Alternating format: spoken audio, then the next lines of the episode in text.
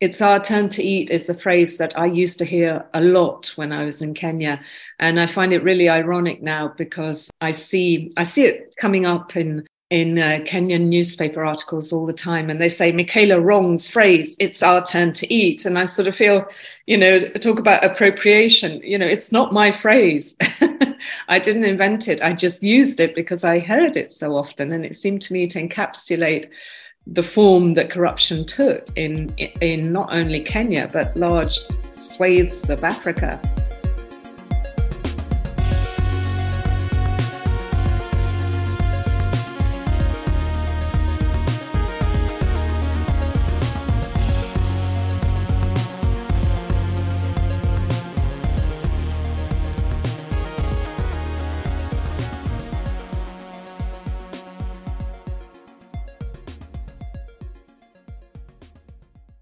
Hello and welcome to Kickback, the global anti-corruption podcast.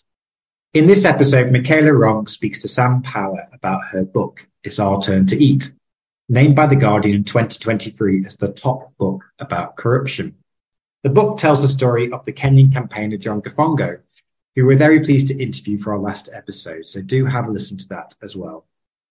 Here, Michela talks about some of the key themes in her book and her other writing on like the complicity of international donors in upholding corrupt regimes and the role journalists have in holding power to account. She also talks about her career as a writer and some of the dilemmas faced by outsiders in writing about corruption issues in other countries. Thanks for listening and enjoy the episode.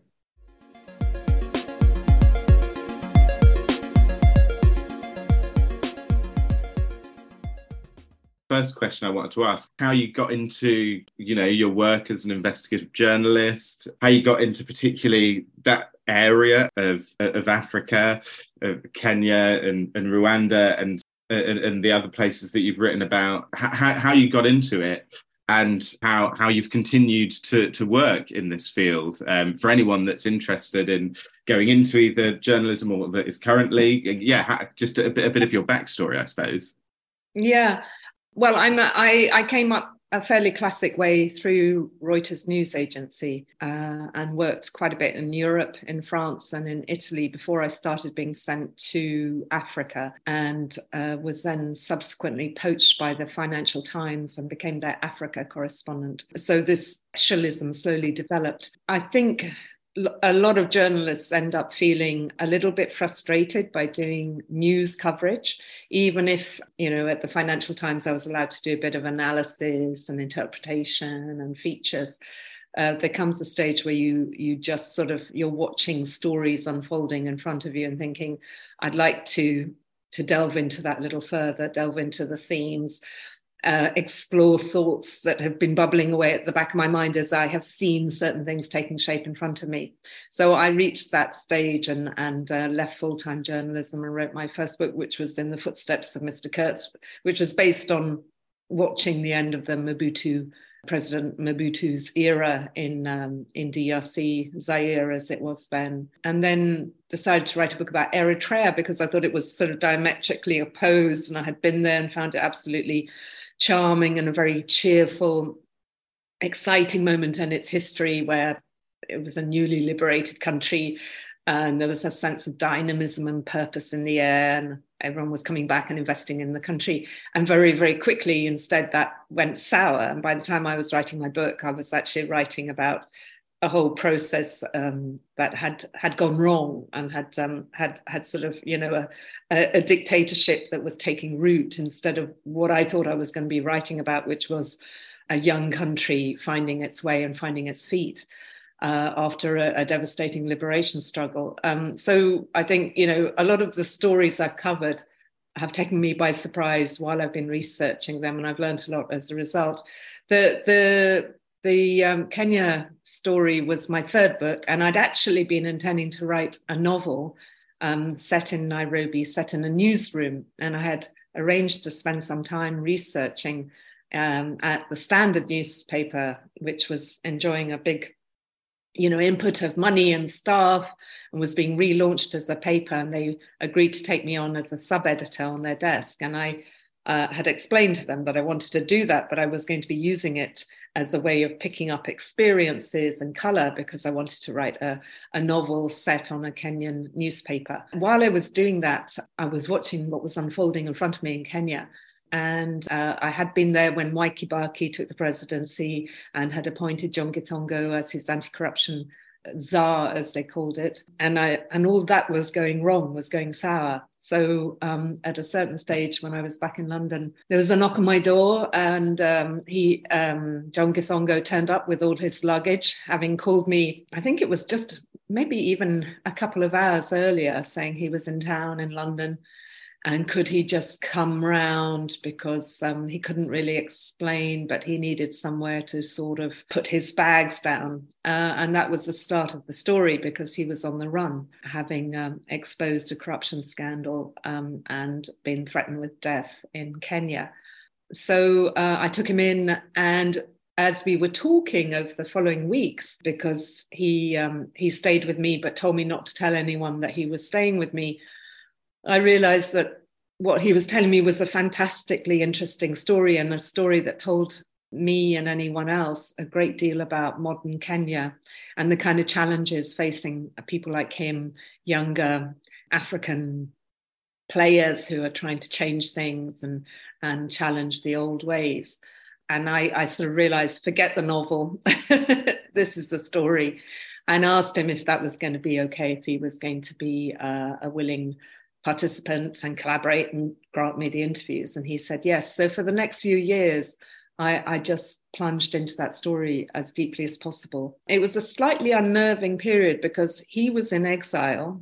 Um, he eventually found a berth with St. Anthony's College in, in Oxford. And so he was busy exposing this massive corruption scandal. It was a military procurement scandal and amassing all the evidence that he had fled the country with and compiling a dossier in which he summarized all his findings chronologically.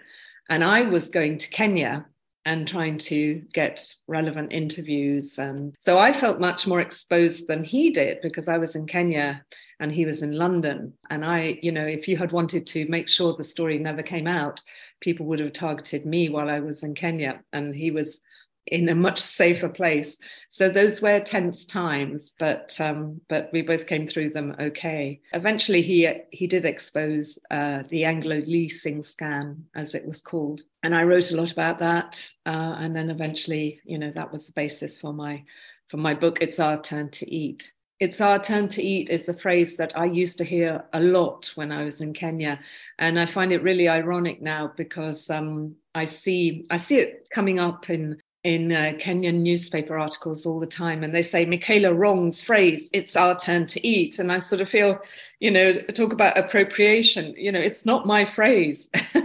I didn't invent it. I just used it because I heard it so often, and it seemed to me to encapsulate the form that corruption took in in not only Kenya but large swathes of Africa. I mean, in uh, West Africa, they say it's our turn to chop, i.e., to eat. Um, that's quite a common phrase in Nigeria, and you can hear it's our turn to eat being used in Zimbabwe, in South Africa, and Tanzania. And it really just encapsulated what I was writing the book about, which is that, you know, when you have a particular group in a position of power, um, and in Kenya, those groups are ethnically defined. They don't have to be. In other countries, they're defined by religion, you know, religious affin- uh, affinity or, or, or, or by origin, you know, uh, geographical place. But in Kenya, they are ethnically divided, those groups. They are ethnically defined. That, um, that, that group will then sort of regard its time in power as a chance to fill its pockets and to uh, funnel all sorts of state resources and investment and goodies into uh, into its into its coffers. Uh, and and it just summarized that it's our turn to eat summarized that whole approach which of course ends up um, crippling a country because that kind of greed just gets out of control uh, and when each regime adopts that philosophy that, then you know the state finances end up uh, being bankrupted and presumably, it's, it's a really, I, I, can see why, it, or, or, not necessarily why it's caught on, but why I suppose it's attributed to you because it's a really useful, I suppose, just way of thinking about thinking about power and the way that power manifests. But do, do you think there's an extent to which it sort of becomes a almost a vicious cycle? Because if if if one person starts eating and then you suddenly get in power, then it would it would seem a bit it, it would seem a bit silly not to do it if that's just if that's just the norm. And I'm thinking that you say say your your well, well at least your second book and perhaps it's a through line of, of some of your of, of your work is that great feelings of optimism. So the start of It's Our Turn to Eat, apart from John Githongo talk, turning up at your doorstep, is the optimism of, of, of the new regime and, and, this idea that it was, you know, a rainbow coalition, but that then suddenly turned sour, or was it at least exactly the same as as everybody else? It was just different form of eating. And is it that philosophy that perhaps, you know, you have all this optimism that is unfounded, or is that just i suppose what what you end up writing about you, you find these things that are very that, that look like something very interesting is going to happen but then it perhaps doesn't quite turn out in the way that it you might expect it to the optimism turns out to be misfounded yeah, um, disappointed optimism is definitely a theme in my books. Um, it's not deliberate. It's not like I went looking for it. As I said when I wrote my book about Eritrea, uh, I, I, deliberately chose that subject because I sort of thought I couldn't think of a country that was a, more of a contrast to Mobutu's Zaire, the book I had written my first book about, as Eritrea in the 1990s, quite soon after liberation, you know, and as the whole country, you know, the diaspora going back and investing in the place. And, you know, it seemed to be an extremely accountable highly motivated, disciplined, artic- you know, incredibly articulate government running the place. Um, so the I didn't set out to write a story about dashed hopes, but it did end up being that. Uh, with with the the Kenya book, the John Githongo book, as it's often described, I, I guess um, I had been watching what was going on with John long enough to know that yes, this time it was going to be a story about dashed hopes. But I, I think I would say that's just a human theme uh, in that. Um, you know, every new government, uh, every new administration, every revolutionary movement that takes over a country always comes in with high hopes, and there's always, you know, an intellectual element to their approach, and then the pragmatic element, and then there's usually a military and security element. And uh, uh, so often, what you see in these scenarios is that the intellectuals are the first ones to be um, to be alienated and rendered irrelevant, uh, and then um, the military and security angles take over. So the, the thing that I was going to say uh, about, I suppose, the the the not necessarily the inevitability of um, of disappointment, although you know probably is an element mm. of it. We don't, we don't have to come across as terrible pessimists, but you know everyone's always more excited at the start of a regime than as it settles in, be it from democracy right through to an mm. autocracy, I suppose. At what point in terms of the the the, the Kibaki regime, because you do sort of mm. talk about yeah. how exciting it was at the start. At what point did you start thinking, okay, this isn't this isn't quite as as as good as it was promised? To be honest, I, I can't remember the moment where I began to look at it and think, oh, that's going sour. But but the reason for that is I was working on something else. I was working on the Eritrea book. And I had been there when Mwai Kibaki won the elections in 2002. I'd been at the inauguration ceremony. I had covered it as a journalist. I had listened to John as he, you know, in a rather excited, febrile state of mind, said he'd been asked to play the role of permanent secretary for ethics and corruption and had accepted the job. And I remember thinking, that could be a poison chalice in Kenya, the country that I know. And then I had sort of um, been busy focusing on other, other things, writing about Eritrea, going to Eritrea. So I hadn't really followed it. Um, and I had heard sort of rumors about sort of contracts and a passport scam. And then there was a frigate. And it really hadn't coalesced or crystallized until that day when John appeared in London and sort of said, Can I come and stay? And please don't tell anyone. And then I was like, yeah sure okay i i think i just had a very vague impression that he was going to he was getting into trouble uh, and that hadn't really surprised me and on that day my understanding is something that's quite fascinating for me and i suppose this is a, more of a personal thing is that I, my understanding is that you didn't know John Githongo all that well, actually, and that's sort of why he called you. So that must have been quite a strange. I suppose as a journalist, you're sort of open to all, all kinds of things, but it must have been quite a strange just call to get, and then you know person to just come into your life for a little bit considering you know it's just a it obviously you knew him but you know it wasn't like somebody that you would and my understanding is you just sort of said in passing if you ever need to stay here's my number yeah i had i had definitely said to him on one of our meetings, yeah, if you ever need a place to stay, I, I'm based in London, you know, feel free. But you know, I often do have a lot of people coming to stay at my place in London because um, so many Africans do pass through London, uh, and it it wasn't it hadn't been said with any great import, uh, and um, yeah, the fact that I didn't know John that well was one of the reasons why he had picked me because um, he knew that as soon as he left the hotel with all his luggage, the intelligence, Kenyan intelligence, would start trying to work out where he'd gone and who he was staying with. And I wasn't going to be on that list. You know, I, I, I just wasn't an obvious candidate. So he was somebody I had known him as a journalist first. I'd got to know him uh, when I was based working as the Financial Times correspondent in Nairobi. He wrote some very good opinion columns that were extremely clear, well thought out. And I sort of thought this is an independent thinker, young man saying interesting things about his own society, really putting his finger on some of the problems. Then he had joined uh, Transparency International, the anti corruption group, and had done good work there. And it was a time when Transparency International were kind of spreading their wings. His father was intimately involved with the establishment of Transparency International. His father was a, an accountant, a very high ranking accountant in the Kenyan system. So John had a sort of affinity with with Transparency International. So yeah, so we had got to know each other that way, and he was just one of many bright young Kenyans that you used to see and bump into uh, at, at, events. Uh, but we weren't particularly close friends, and it I do find it quite ironic because of course when my book came out, of course there were immediately all these accusations that I had been his lover and uh, you know that it was slightly difficult because there were also all these smears that he was a homosexual who'd been having an affair with the ambassador, the British ambassador of the day. So it was kind of like the people who were trying to smear him had to decide which one of those two things they were going to go for. And now I've written a, a book about um, Rwanda, and uh, the protagonist is the late Patrick Karegeya, the former head of intelligence. And once again, the accusation is that I was his lover. And you kind of think, this is so basic. It's so misogynistic. It's just kind of like, how many people am I supposed to have had sexual relations with in the course of my career? Might it just be that we've had a professional relationship or, or maybe a friendship? Uh, but it's always that automatic, you know, look for the look for the dirt and, and then publish it.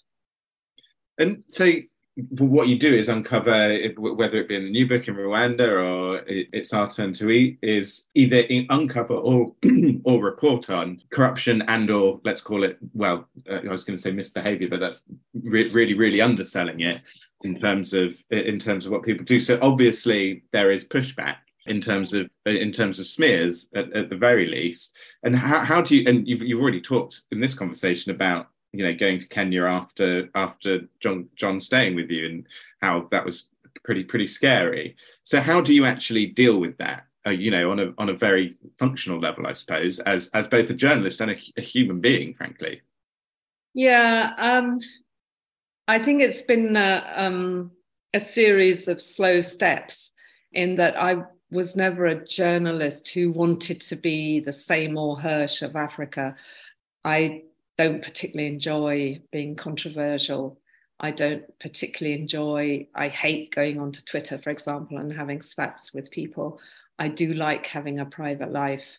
I don't kind of get stuck in and enjoy the sort of rough and tumble. But you, I think there's just been a series of stories I've written, which sometimes the level to which they're regarded as controversial has surprised me. But then you sort of think, well, I suppose, yeah, obviously that was going to ruffle some feathers. And then you just go further and further down that line until, you know, with my Rwanda book, I very much knew that I was ruffling feathers and that I was taking on some very established, firm opinions and some very, uh, you know, intimidating people. I think when I published the Kenya book, I was genuinely quite surprised how many people were upset by it and the reaction on the ground. So, for example, it was impossible to openly buy it in Kenya. It hadn't been um, banned, but a lot of the booksellers in, in Nairobi, well, all of them, decided they weren't going to openly stock it. They sold it under the counter. And I found that really surprising. I mean, I, I, I didn't think, I thought Kenya was a more open society than that.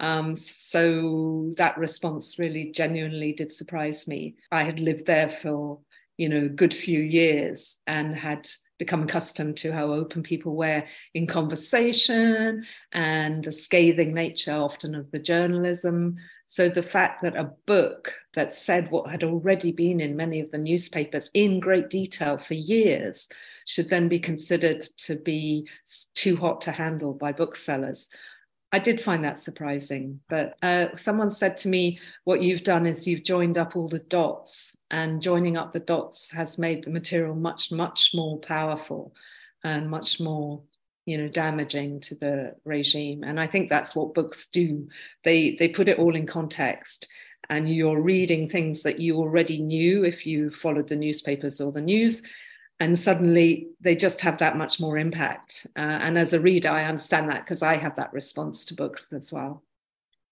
Yes, that is quite surprising because one of my understandings, and perhaps it's a naive understanding of of at least the, the, the way that Kenyan society works and uh, the let's say the various corruption issues that they have is that one thing that they don't necessarily have a problem with that couldn't be said about some perhaps peer countries is that they have a very very vibrant civil society. And that's almost the jewel in the crown of, of, of kenya and perhaps the kenyan anti-corruption struggle is that that's one thing that they've got. So, so in, in, in that sense is that a misnomer? If I, if, if I misunderstood that? Or do you think it was just this specific case?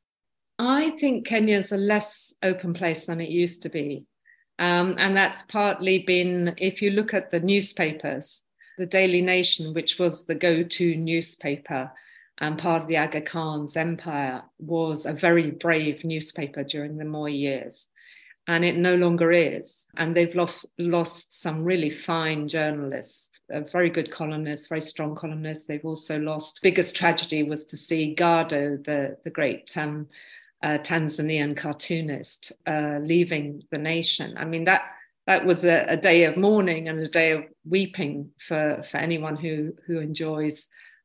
Uh, you know, journalism in Kenya, uh, and his loss, the fact that he he he was shown the door, that was astonishing to me, and I think it just signalled the the end of the nation as a as a, a feisty a media voice. And, and and, you know then they're not the only ones who are watching what they say. I, I think the the space for discussion in Kenya has actually got smaller not uh, not wider. Um, and and that sort of may seem a bit anomalous because at the same time you've got social media opening up but but the the standard media itself I, I think is quite quite badly constrained and I think there are also there are some hot topics that people just don't want to talk about. I remember walking around my local park in London with a very young, extremely articulate, motivated, ambitious Kenyan journalist. And uh, he was saying how fascinating he found the whole kind of the ethnic contest in Kenya, the way in which Kenyans are sort of obsessed with their own ethnic identity and how how it, it's always a factor in every election and the ethnic alliances that form and the stereotypes that have gone along with those identities, many of which were sort of solidified during colonialism. And I sort of said, You've got such interesting views about all of this. Surely you should write a book. And he said, There is no way I would touch that subject with a barge pole. You know, I am never going to write that book. But, uh, you know, that's the day I start having problems with uh, with the authorities. And he is still working in in Kenya. He's doing interesting work, but he he knows what to avoid. And I, I think that's true of a lot of um, Kenyan intellectuals is they know what areas not to stray into. And my license as an outsider was that I could stray into those areas and then be, you know, be be slammed down upon. But it allowed everyone else to have a bit of a discussion on the subject. Yeah, so, so I suppose that uh, I was just I was just about to say, you know, do you, do you find it, I suppose, easier as somewhat of an outsider to, to touch the areas that perhaps people are slightly more sensitive of for, for genuine reasons of, you know, it's their is, is where they want to live, for example. So they don't they, they, they might not want the, the, the pressures. And how, do you approach it as an outsider? And you know, how, do you approach Uh, you know certain sensitivities that there might be or you know how, how, how does how does it work i suppose is the question. As as someone you know reporting on lots of different countries as an outsider what, what what's your process of doing that such that you can take sensitivities in, into account but also you know report genuinely on what you see and the problems that you see? Yeah. Well it's difficult that's all i would say i mean it's also difficult because i'm aiming at various audiences i I don't only write with an African audience in mind. Hmm. I'm also trying to write books that I hope somebody who doesn't know Africa and may never even go there uh, would be able to read with pleasure and insight and understanding. And it's very difficult to sort of hit the African audience and be aware of their sensitivities and their irritations because it is obviously often quite irritating to read an outsider writing with authority and critic and and critically about your own society when you know damn well that she hasn't you know been brought up in those con- conditions. So i'm trying to sort of write for that audience and not ruffle too many feathers but i'm also trying to write for an audience that that may never go to kenya and needs to have the the basics explained to it including colonial history which in Britain we're really poorly poorly educated about. You know, I didn't learn about that at school or at university, so I've had to educate myself about that for every country I've worked in in Africa. And it's that's a very broad um, panoply of audiences that you're you're trying to please, and of course, inevitably you irritate and offend considerable parts of that audience. You know, just occasionally you'll you'll hear something very nice said. You know, I, I think for me, the most rewarding thing is when I'll see, you know, an Eritrean uh, um, in the diaspora or or a Kenyan. Sometimes younger people will write to me and they'll say, I've had this from Eritreans a lot, and they'll say, Thank you for your book. I now understand the conversations I used to eavesdrop on at home between my grandparents and my parents. I never really used to understand what they were talking about. And your book made that comprehensible to me. And now I understand what they were talking about. Th- those are very rewarding emails to receive. And similarly, you know, with Kenyans, I'll, I'll sometimes get someone writing to me. And I think that the giveaway with a lot of these messages is that they tend to always be private. They come via my my website. There's a facility to write to me privately, or people will find out what my email address is. And they'll say, thank you for, you know, telling it like it is and describing a society I recognize. And I think when I get that kind of message, I think, okay, then I did good work because if somebody from that society who's grown up in it feels that I got it right, then that's fantastic. So, so those are wonderful, uh, wonderful emails to receive. And so you, you're not just critical of you know critical of societies you're also sort of, sort of more broadly critical i think of let's say the international community particularly in well no in, in fact in, in in many of many of your books. But again I'm, i suppose i'm thinking about kenya but i think it could work i mean certainly with with regards to rwanda as well which i do want to get onto more more substantially. But a, particular about around the approach somewhat around the approach of donors and i suppose the extent the slight extent to which in Kenya at least they seem to have slightly gamed, especially in the time that you were writing about, slightly gamed the donor system, if you will. And um, so I was wondering if you could elaborate ever yeah. so slightly on that. To me, there are a lot of analogies between the the story I wrote about Kenya and my latest book about Rwanda, because in both I ended up being very, very critical of do- of the donors, of Western donors, including the IMF and the World Bank. I used to have a lot more dealings with World Bank and the IMF than a lot of journalists who work in Africa because I was the Financial Times Africa correspondent. And so we were interested in structural adjustment facilities and role uh, and, and, loans uh, and budget deficits and a lot of issues that you know your average Africa correspondent for the New York Times or the Guardian would never normally focus on. So I did take more of an interest and I used to meet the IMF and the World Guy in town and get to know the Bank of Kenya governor, central governor, and have those kind of discussions. Um, and I felt it was part of you know getting to know the place those were important meetings but it also i think it has left me over the years extremely critical about donor engagement with a lot of these african countries and i th- i think i saw the same syndrome in kenya and in rwanda recently which is a real desire a need a, a pressing need to uh, get the money out of the door, as they say. That that what you realise um, as you you cover donor donor nations and the engagement with Africa is that um, is is is they need to show that they've spent the money you know that and and that's a real problem. People think that often that uh, raising the money you know getting the aid budget in the UK or or the US or France it's a problem. That's not the problem. The problem is how do you spend the money and how can you justify spending the money? And and one of the points obviously in Kenya was how on earth can you justify a large engagement with a country which is ripping off its own people in terms of these military procurement scandals that were the Anglo leasing scam. Uh, you know, uh, you've got key ministers, and in the end, John Githongo was saying the president himself is signing off on this stuff.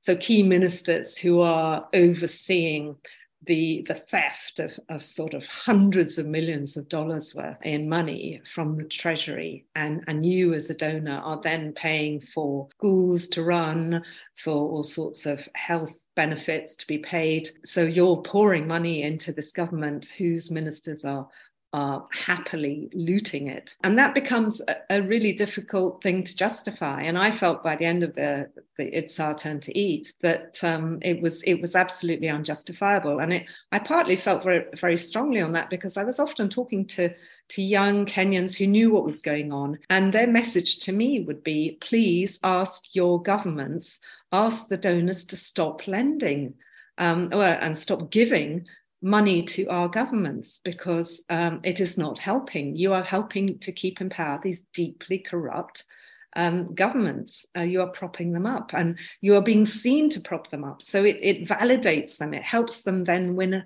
elections, which, by the way, they also tend to try and rig with your you know tacit approval. And i had heard that had that conversation enough times to take it pretty seriously. And i think um, you know with rwanda what you're seeing is a different um, a series of issues but it's very similar which is that uh, we need the donor community needs to be needed.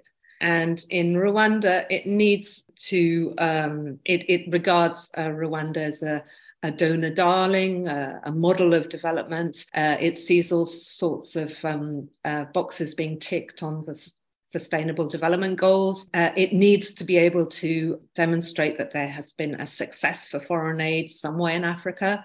Um, there used to be a series of countries that were routinely cited as success stories. You know, one was Ethiopia, the other was Uganda, then there was Ken, uh, uh, Rwanda so Ethiopia now has had the most dreadful civil war. So that's rather undermined that whole notion that Ethiopia was a donor darling. Uganda, we're seeing it becoming increasingly unaccountable.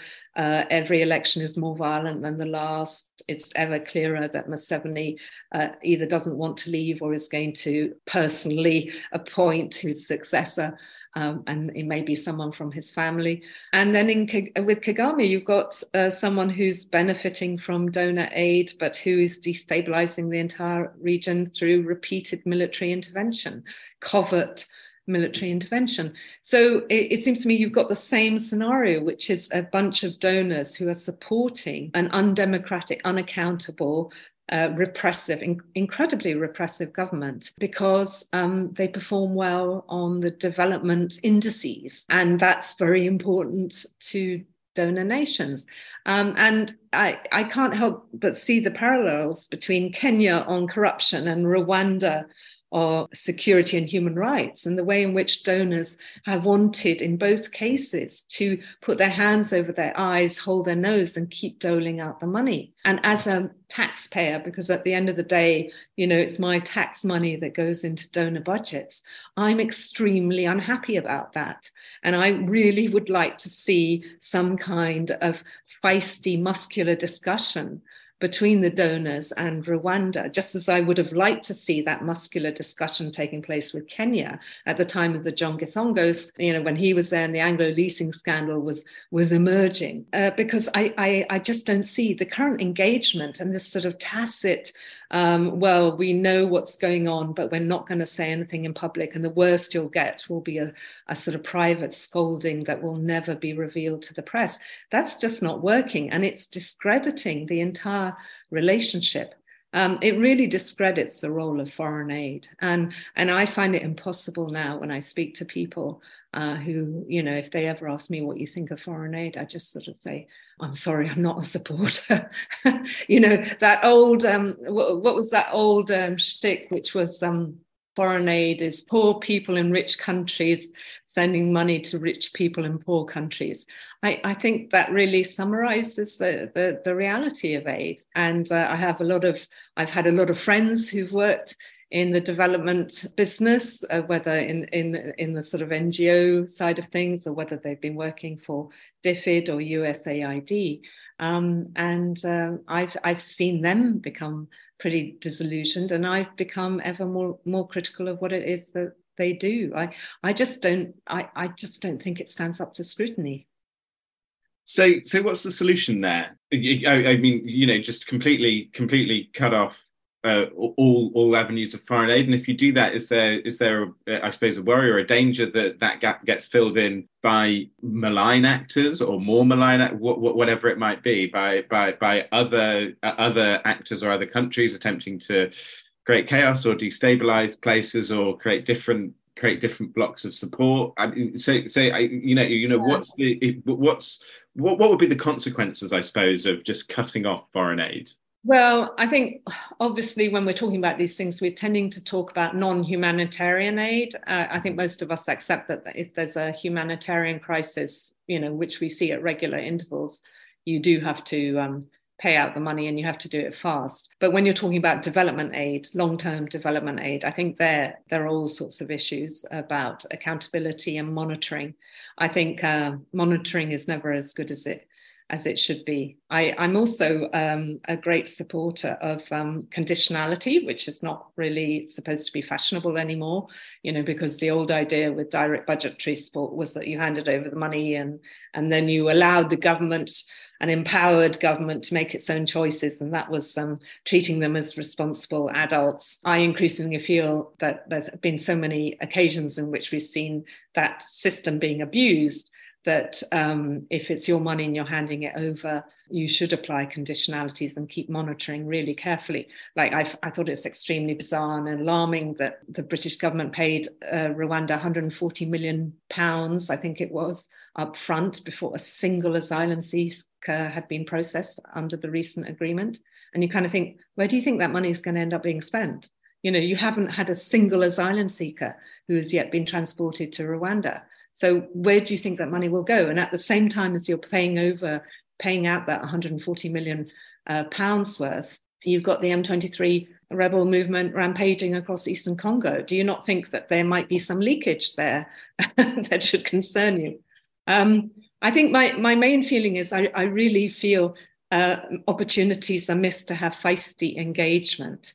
Uh, and one of the, the heroes of my Kenya book, It's Our Turn to Eat, is Edward Clay, and uh, now Sir Edward uh, Clay, who um, repeatedly gave very feisty speeches uh, against corruption, highlighting what was happening, the nuts and bolts of the Anglo leasing scandal, because his um, the people he was working with, um, uh, who were working under him at the British Embassy, were investigating Anglo leasing. So he had the, the, the information, and he kept um, telling the Kenyan government and the Kenyan presidency that this was not acceptable. And he would do so in public. And this, it seems to me, is absolutely key. You need to have ambassadors who will make these statements in public uh, because um, in the country in which they work, at the risk of being snubbed, you know, denounced and, you know, expelled or non-accredited. Because what, what that allows is the local press, the Kenyan press or the Rwandan press, to cover their press conferences, to write articles in newspapers that have often been nobbled and neutered. Uh, they have to cover those events. And it, it gives uh, local journalists um, the courage um, and the, the, necessary fuel to stand up to their own bosses, their editors, and the editors to stand up to their owners. So uh, it's this sort of discreet diplomacy that is incredibly damaging and unhelpful. So I'm in favor of feisty diplomacy on the ground. I'm in fa- favor of a feisty relationship back at home. It, with Rwanda, the fact that you have had intelligence agents from Rwanda fanning out across the world. And they've been doing this in the UK, but they've also done this in France, in Belgium, in Sweden, in other countries, and you know, and I'm sure it's been the same in the States, uh, across Africa, South Africa, Kenya, Mozambique, Uganda. Um, and they are tracking down, monitoring, surveilling, and eventually, in the most extreme cases, killing members of the Rwandan diaspora and, and, and that these embassies that are coordinating um, these agents and their operations are not being closed down. I find that absolutely astonishing. I mean, the, the intelligence agencies of the host nations know what's going on. So do the police forces. They've been told. And yet, you know, the Rwandan embassy in London remained open after four people on British soil for Rwandan dissidents were warned by the Metropolitan Police that their lives were in danger. The, the Rwandan embassy in France remains open. The, the Rwandan embassy here in Belgium, which has just made sure that I can't stage an event and talk to people about my book uh, by ringing uh, the restaurant that was supposed to be holding the venue, you know, and threatening them and making sure that in survivors groups here in the diaspora also rang the restaurant why is that still open? You know why why haven't those diplomats been upbraided? Why haven't they been told that if they continue to behave like that they will be um, shown the door? So i think there's an awful lot that western countries and governments can do and they're just not doing it because um, you know it's awkward it's embarrassing these aren't conversations people like having. Well i'm sorry but you know you you should be having those conversations and you should be making those statements in public. So we haven't had much of a chance to talk about do not disturb and I, I, wanted to ask you about it. I mean, you've hinted, uh, not uh, more than hinted at it, about what it what it's about and uh, about Rwanda more broadly. So I was hoping if you could, you know, summarize it and perhaps, you know, the, within that, some of the, the, the active kickback that you're getting from it, as you suggested, you know, just today, you know, having a having a, a speaking engagement cancelled or postponed or moved because of because of you know active efforts by um, by others to to prevent this happening.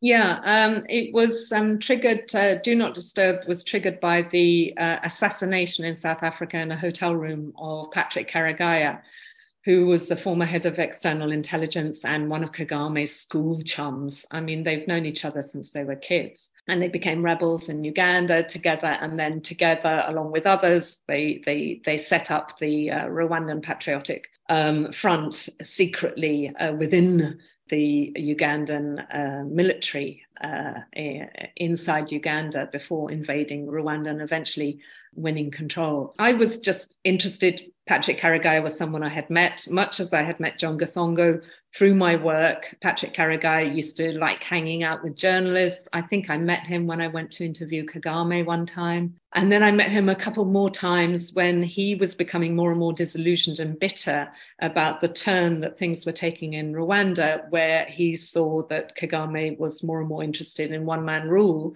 and power sharing. Um, you know, Kagame, of course, a member of the Tutsi minority. Uh, originally, the, the government in Rwanda was all about ethnic reconciliation between the Tutsi minority and the Hutu majority, and there were plenty of Hutu Hutu ministers, but one by one, um, they ended up um, fleeing the country one of the, the most tor- notorious one was um, Seth Sendashonga, who was uh, assassinated in exile in uh, 1998 in Nairobi. And um, you, what you just saw with Rwanda was more and more key members of the um, of the RPF um, falling out with Kagame, you know, the head of his former armed forces, General Kayumba Nyamwasa, Patrick Karegeya before him, and um, his former chef de cabinet, his former procure, um, attorney general, and all of them members of that Tutsi elite leaving the country because they felt they were in danger. You know, they, they felt they were in danger. Their lives were on the line, setting up an opposition party uh, abroad and denouncing Kagame as a dictator. And I think what, what I found fascinating is there was this international operation to, to um, home in on those, those guys and silence them. And it was being conducted by the Rwandan embassies abroad and was known, generally known to the intelligence uh, services in those countries but nothing was said publicly. And so I used um, Patrick Karegeya's assassination in, in uh, the hotel room at the Michelangelo to really to talk about that and also to talk about my own journey because I was somebody who'd gone from being very optimistic about the RPF and from thinking, having seen the massacres up close in 1994 when I went into Rwanda, with French troops, covering that, that deployment by French troops and seeing all these very obvious signs of uh, mass killings all around the country. Uh, and thinking, here's a movement that's that's putting an end to that, um, and it's talking the language of ethnic reconciliation, and then just becoming, I became more and more disillusioned uh, with what was going on, and I saw people like Patrick Karegeya, like Theogene Rudasingwa, m- these many other players jumping ship and fleeing. And you sort of think this aspect of things isn't really being covered. We're still just seeing coverage, which is talking about how neat and clean and tidy Rwanda is, and what an astonishingly disciplined, articulate, and forceful and dynamic president Paul Kagame is. And this is not the whole story. So that was why I decided to write Do Not Disturb. Um, it actually came out two years ago. And what I've been promoting now recently is the French translation. And that's been a very interesting experience because, of course, it means there's a whole new bunch of readers who are now accessing what I said in Do Not Disturb. And these are Francophone readers in France and Belgium, obviously, and Switzerland, but mostly and above all, these are Francophone readers in DRC, Democratic Republic of Congo, and in Burundi and in Rwanda, because there's still a large number of the population um, that speaks mainly French in Rwanda. And that's been a really fascinating experience for me. I was in Congo five days ago, and there, there was such, there's so much frustration in Congo, uh, exasperation at the way in which there's this M23 movement that is funded and supported by Rwanda, which is just laying waste to Eastern Congo. And they feel so hard done by, and they so, feel so ignored by the international community that obviously my book's very welcome because I'm being critical of Paul Kagame. And they're sort of going, oh, thank God, at least some journalists are talking about what's going on. So it was a very interesting discussion to have and an interesting place to be right now and in the book, and I think in lots of coverage of the book, I don't know what, what one of the things that just strikes me, or uh, perhaps, and that's come out in this conversation, I think, is the the extent to which you I mean, I think you uh, forgive me if I'm wrong on this, but strongly believe that Paul Kagame gets quite an easy ride in the international community, let's say, and perhaps because of or, or stemming from the, the genocide. Um, there's, uh, I'm, I'm going to have to paraphrase the Tony Blair quote, but you know, T- Tony Blair suggests that you know be, because of the actions in that particular time and that particularly awful time in 1990 in the 90s that there's an amount of leeway that someone should get for that action. And my, my understanding is that, well, not, you know, not wanting to put words in your mouth, but you know that that that's sort of closing your eyes to various very very uncomfortable realities about the situation. Um, oh, so yeah, I was yeah. wanting to talk a little bit about that. Well, definitely. I mean, I think the genocide card has been played ruthlessly by Kigali um, whenever uh, Kagame is criticized. I mean, that's what they they take out the genocide card and they say, "How dare you criticize us? Where were you? You know, the UN pulled out its troops when the massacres began. Where were you?" Um, I mean, Kagame will literally say that, and and it just doesn't wash. I mean, firstly, there's a whole question about, you know, uh, what his own RPF movement was up to before the genocide, as it was invading the country from the north, and the massacres that we are increasingly hearing about that were committed by his troops in northern uh, Rwanda. Then there's the whole issue of who brought down the plane that triggered the event. Uh, the the mass the genocide, the mass killings were triggered after all by the bringing down of the plane. Uh, and I've certainly interviewed four or five sort of quite high people who were quite high up in the RPF who said, well, actually, it was the RPF that brought down the, the plane. They may not have realized that it was going to trigger a genocide, but they they they wanted to end the war, uh, and so they they fired the missile. Um, I don't think the that you know the French uh, investigation has been closed, so I'm not sure we're ever going to really hear all the evidence. But um, there's certainly um, uh, a lot of people on the uh, RPF side of things who are saying we were responsible for that. Uh, and then the the other question, of course, is you know, how long do you keep playing the genocide card when your your own forces in the last you know couple of decades have been laying waste um, to Eastern Congo. We know from the UN mapping report that was published in 2010 um, that you know uh, rebel forces supported by Rwandan troops uh, were responsible for 617 separate atrocities and massacres inside Congo as they hunted down the Hutu civilians who had fled into Congo. And people think that hundreds of thousands of people were killed. Uh, we also know, thanks to Robert Gersony, that before that whole episode that I'm describing. Uh, there had been in, but uh, he was an American investigator who talked about at least 35,000 people being killed uh, inside Rwanda as the RPF was um, strengthening its hold on the country. So Kagame's got an n- enormous amount to answer for and should by rights, you know, face trial in front of an international court. So when when I hear people like um, Blair or Clinton or Bill Gates sort of enthusing about him, you just sort of think you you need to do a bit more homework or just read what already exists. I'm I'm not the first person to talk about these things. There there have been book after book, report after report, and um, you know if you're going to look at the the country and, and, engage with it as apparently Blair, Clinton, and Gates are, then you really need to do a bit more homework and of course the current British government. Uh, yes, well, uh, I, I, mean that's extraordinarily naive um, and cynical. I, I, mean that's an extraordinary policy on so many fronts.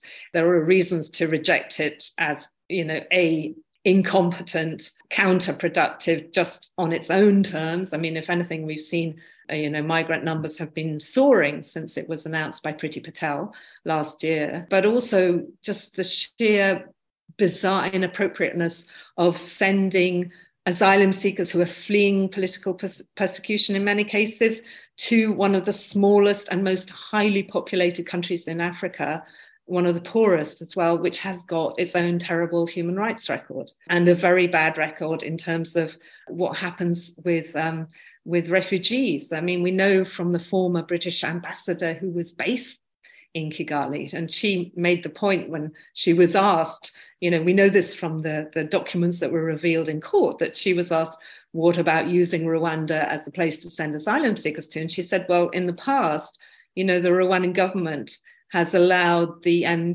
uh, rebel movements to to recruit refugees as rebels to go and fight in Congo.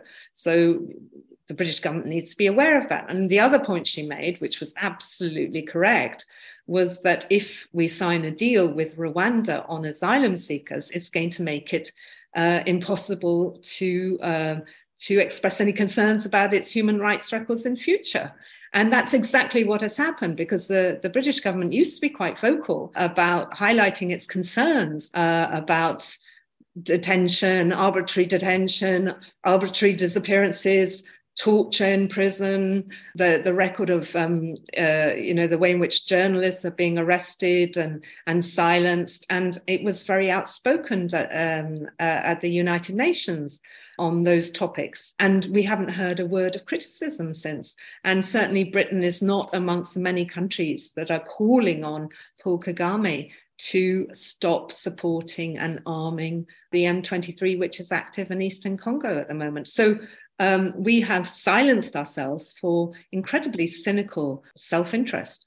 So the, the I, I, you know the, the, final thing I wanted to ask you actually was was, was much broader, and you, you've both done it during this conversation, but also hinted at you, you think that it should be the uh, I, I, suppose should be a more a broad approach, which is you know pretty open, honest, robust, fiery exchanges and conversations about where people and governments are falling short uh, on every side. And that sort of strikes me as, I suppose, the importance, if you will, of journalism more broadly in holding power to account. And a lot of your stories are, a, lot of your books are about the way in which power manifests. So, and, you know, the fact that you get such kickback from and, and threats from from the people that you hold to, to account suggests that this is what that this is the role of journalism in this whole yeah. stew of perhaps anti-corruption or just more broadly holding power to account. So I was wondering if you could, I suppose, as an end point, just talk us through what you think the role of journalism is, your job as a journalist is, or as a writer of books is on this. What where where do you what what do you think? Yeah, the, the, the your your role is, or more broadly, the role of journalists. Okay. Um, before I answer that, I just want to make one po- more point about aid and and being feisty, which is that quite often when I um, will criticize British policy or French policy or American policy, either regarding a country like Kenya or Rwanda, you'll get someone saying, "But what you know, but." cut you know if you cut off the aid it just hurts the poorest of the poor and that's the standard response and i what i always say is there are so many steps before you get to, to cutting aid. There are just so many steps that you can take. And one is just to even hint that you might do it. And the other is to say that you're looking at it. You know, the other is then to have the feisty press conference with the ambassador.